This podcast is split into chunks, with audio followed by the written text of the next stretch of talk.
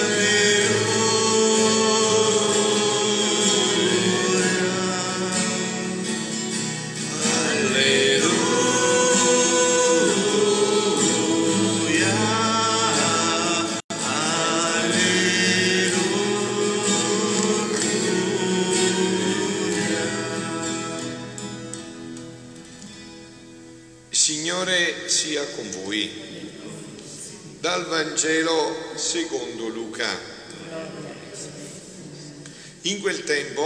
Gesù stava insegnando in una sinagoga in giorno di sabato. C'era là una donna che uno spirito teneva inferma da 18 anni.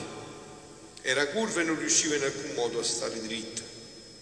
Gesù la vide, la chiamò a sé e le disse, donna, sei liberata dalla tua malattia impose le mani su di lei e subito quella si raddrizzò e glorificava Dio.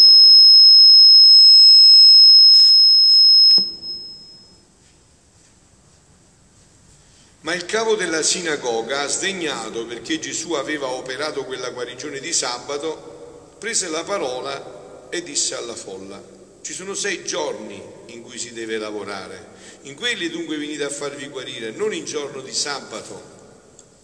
Il Signore gli replicò, ipocriti, non è forse vero che di sabato ciascuno di voi slega il suo bue o l'asino dalla mangiatoia per condurlo ad abbeverarsi? E questa figlia di Abramo, che Satana ha tenuto prigioniera per ben 18 anni, non doveva essere liberata da questo legame nel giorno di sabato? Quando egli diceva queste cose tutti i suoi avversari si vergognavano, mentre la folla intera esultava per tutte le meraviglie da lui compiute. Parola del Signore. Parola del Vangelo cancelli tutti i nostri peccati. Siano lodati Gesù e Maria. L'infermità, la malattia, questo addirittura avete sentito chiaramente che viene da Satana perché ce lo spiega Gesù, lo dice, spiega, ce lo dice proprio, insomma, no? Che questa figlia di Abramo che Satana ha tenuto prigioniera per ben 18 anni Pensando alle tante malattie umane che Gesù risanò, stava pensando un giorno Luisa Picarretta, pensando alle tante malattie umane che Gesù risanò. Era il luglio, 7 luglio 1928. Dice Luisa, stavo seguendo il mio dolce Gesù nella sua vita pubblica, come una giornata di questa, mentre andava a fare l'evangelizzatore, portare la bella notizia. E pensando alle tante malattie umane che Gesù risanò, pensavo tra me, e perché la natura umana si trasforma tanto fino a diventare chi muti, chi sordi, chi ciechi, chi coperti di piaghe, chi come questa donna per 18 anni in questo stato e tanti altri mali? Se il male lo fece la volontà umana, perché subitando anche il corpo. Eh, dirigente lui severo, profondo, dice Gesù, ma tu hai detto che sempre il male viene dall'umana volontà. Allora se il male l'ha fatto dall'umana volontà, perché è arrivato a subire queste conseguenze così terribili anche il corpo umano fino a questo punto? Per lei è stato il motivo. E il mio dolce Gesù, muovendosi nel mio interno, mi ha detto, figlia mia, tu devi sapere che il fisico nulla fece di male, ma tutto il male lo fece la volontà umana. Qua sta il centro nostro, il centro della nostra vita è la volontà, tutto è fondato là. Punto fondante è la volontà. Ma tutto il male lo fece la volontà umana, ma siccome Adamo, prima di peccare, possedeva nell'anima sua la vita totale della mia volontà divina, totale, completa, era un uomo perfetto, creato una meraviglia da Dio, no? Abbiamo detto, ridetto, in un contesto come quello di oggi dove tutto questo vuole mettersi in dubbio, no? Invece noi affermiamo sempre più, sentite, lo dice Dio stesso, ma siccome Adamo prima di peccare possedeva nell'anima sua la vita totale della mia volontà divina, si può dire che era piena fino all'orlo pieno fino all'orlo di questa bellezza, di questa volontà di Dio. Fino a traboccarne fuori, quindi l'umana volontà, in virtù della mia, della divina volontà, traspariva fuori luce, esalava tutti i profumi del suo creatore, non le puzze del diavolo come adesso, i profumi del suo creatore, non la puzza asfissiante e terribile del diavolo. Profumi di bellezza, di santità e di piena salute. Si scoppiava dalla salute, dice che bella scoppia dalla salute, piena di salute. Questa era la vita dell'uomo. Profumi di candidezza, di fortezza, in modo che come tanti lupi luminosi uscivano da dentro la sua volontà. Che bella era l'uomo, eh? Che meraviglia nella mente di Dio l'uomo, che sogno grandioso era l'uomo nella mente di Dio. E il corpo, che il corpo? Restava talmente abbellito, perché veniva la bellezza da dentro, non c'era bisogno di la pittura, trucco, smalto, no? era una bellezza interna, la, la vera bellezza, non un trucco. No, non è un trucco, un trucco è un inganno, no, non è il trucco, è la bellezza che viene da dentro.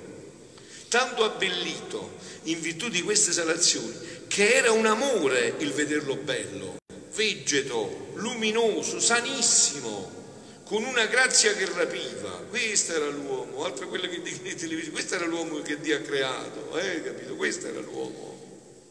Questo è l'uomo che Dio ha creato, questa meraviglia, questo capolavoro questo splendore di bellezza, senti che pagina, eh? Ci fa venire il cuore pieno di gioia sapere che Dio, questo è l'uomo che ha sognato e questo è dove l'uomo sarà riportato.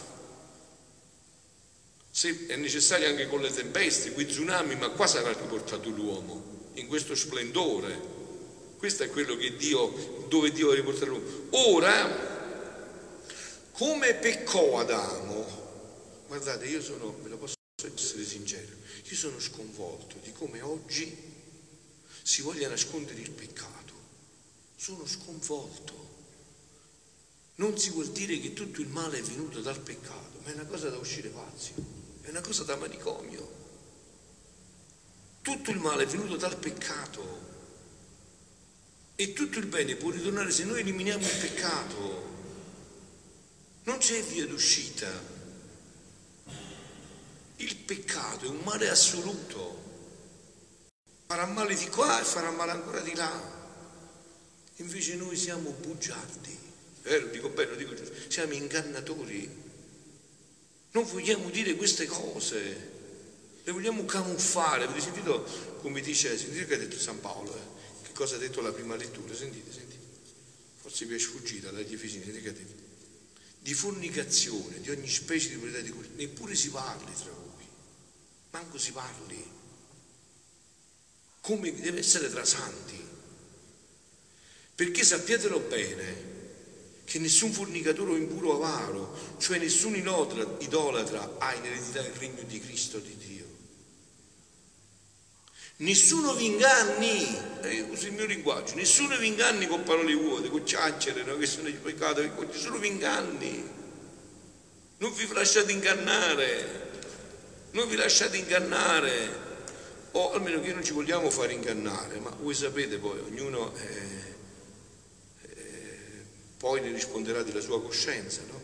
Ora, come peccò Adamo, ecco qua, restò sola la volontà umana.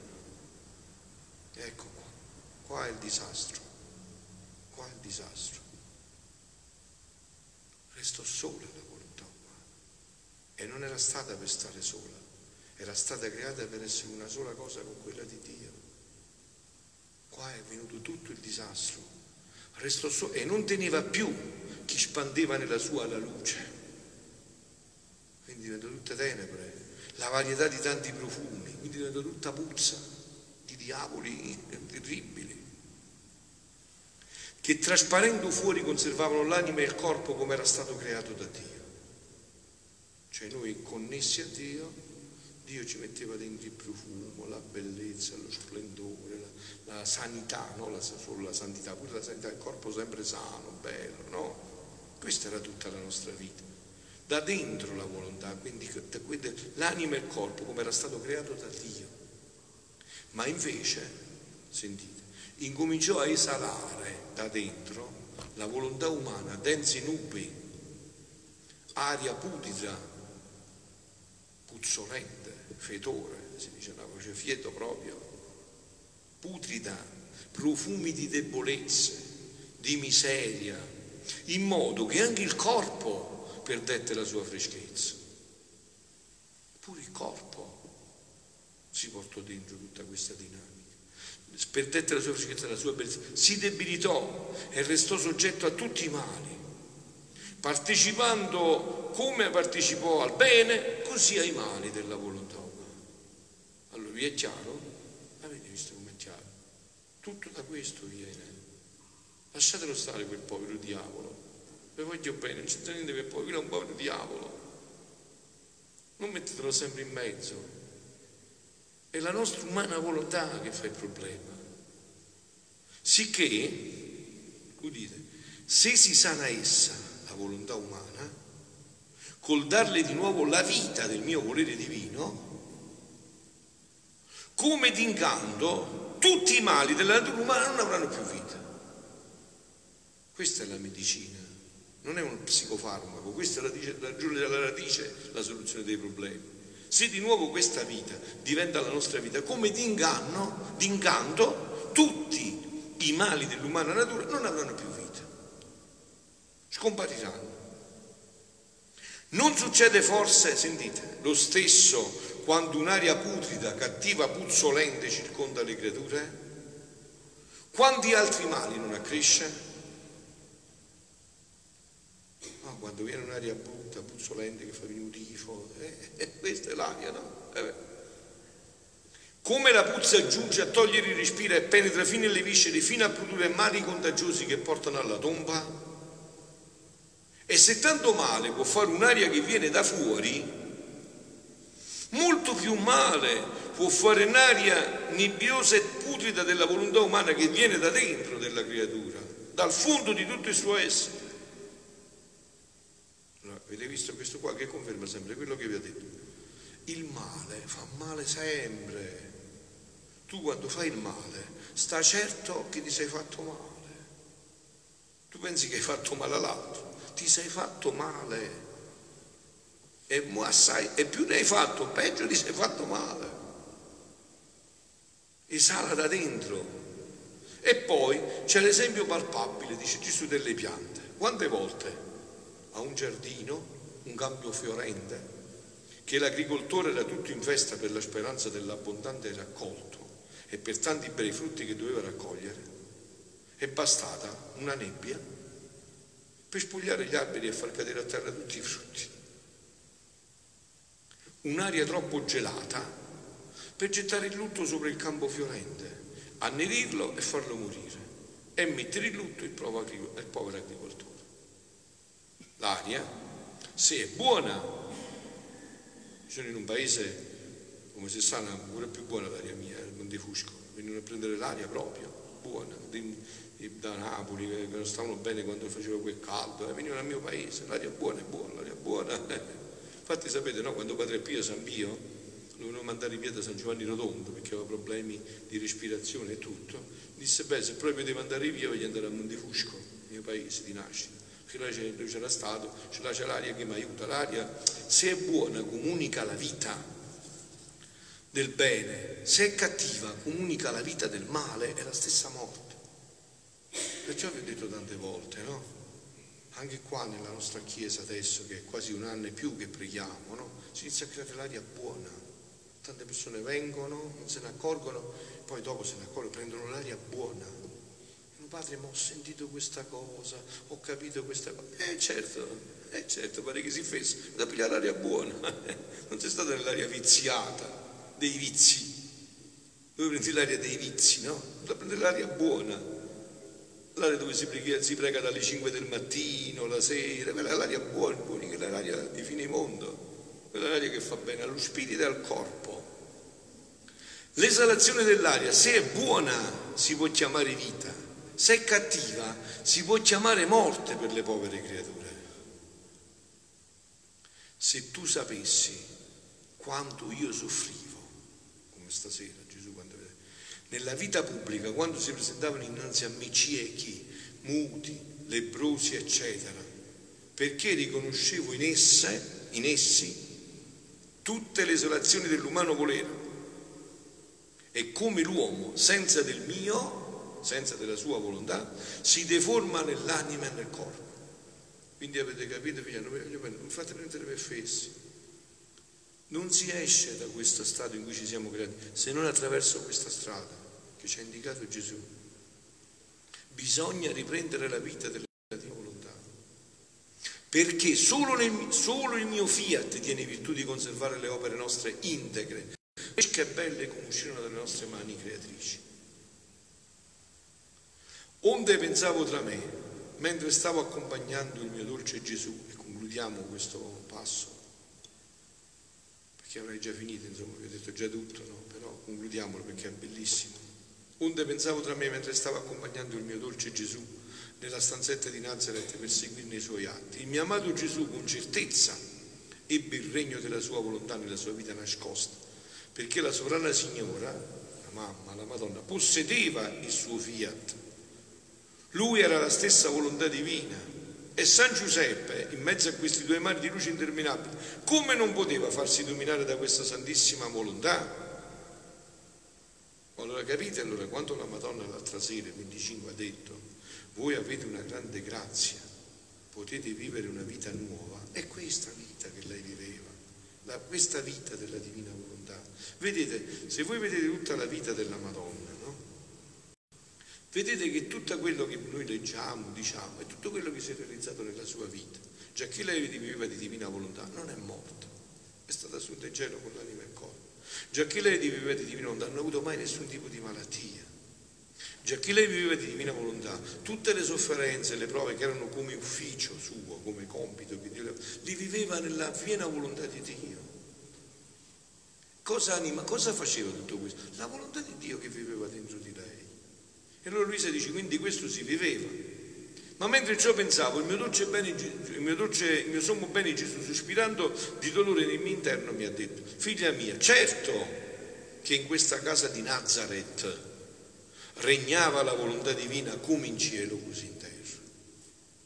Certo che regnava nella casa di Nazareth. Io e la mia mamma celeste non conoscevamo altra volontà. Quindi avete capito che, che novità uno che legge questo, no? Come me che ormai da, da, tanti anni minuto solo di questo, penso solo questo. Che novità mi, mi può dire quando la Madonna parla a Migiugori? Niente, questa è la vita. Questa qua. Lei sta dicendo tutto per portare tutti qua. Io e la mia mamma celeste non conoscevamo altra volontà. San Giuseppe viveva in riflesso la nostra volontà. Ma io ero come un re, dice Gesù, senza popolo, isolato, senza regio, senza esercito e la mia mamma come regina senza figli, senza prole. Eravamo solo noi. Io, Gesù e San Giuseppe. Perché non era circondata da altri figli degni di lei, a cui si poteva affidare la sua corona di regina per avere la sua stirpe dei suoi nobili figli, tutte le regine. E io avevo il dolore di essere un re senza popolo. E che serve un re senza popolo? Eh? Il re è e se il popolo si può chiamare quelli che mi circondavano, era un popolo malato, un popolo malato. Chi cieco, chi muto, chi sordo, chi zoppo, chi da 18 anni ridotto così, chi coperto di piaghe, era un popolo che mi faceva disonore non onore, anzi neppure mi conosceva e né voleva conoscermi. Sicché ragazzi sicché ero re nessuno. E la mia mamma era regina senza la lunga generazione della sua stirpe dei figli regali. Invece per poter dire che avessi il mio regno e governare, doveva avere ministri. E sebbene San Giuseppe come primo ministro, però un solo ministro non costituisce un ministero. Doveva avere un grande esercito, tutto intento a combattere per difendere i diritti del regno della mia volontà divina è un popolo fedele che avesse solo per legge la legge della mia volontà. Questo è quello che Gesù vuole riportare nell'umanità. E sta giungendo il tempo. Leggete bene i segni. Leggete bene i segni. Sta giungendo il tempo in cui Gesù deve avere questo. Ha deciso, ha messo mano ormai. Non si ferma più. Eh, eh, Gesù non è frappio, non è Pasquale, una volta che ha messo mano non si ferma più, deve raggiungere questo. Mia, perciò non posso dire che col venire sulla terra per allora ebbe il regno del Padre nostro, del fiat divino. Perciò il nostro regno fu solo per noi. Perciò la mamma ci ha detto se volete avete la grazia di una vita nuova. Io vi voglio insegnare la mia vita e la regalità dell'uomo, ma col vivere io e la Madre Celeste, tutto di volontà divina, fu gettato il germe, formato gli indi, furono fatti tutti i preparativi, impetrate tutte le grazie, sofferte tutte le pene, perché il regno del mio volere venisse a regnare sulla terra. E ora adesso, figlioli, è nelle nostre mani, è tutto fatto. Noi dobbiamo conoscere e vivere. Beata a me e beata a voi. Tanto questo regno arriverà indipendentemente da tutto. Beati noi se ci siamo disposti a questo. Infatti ho detto, il titolo che ho dato, solo la divina volontà guarirà tutte le malattie dell'umanità. Siano lodati Gesù e Maria.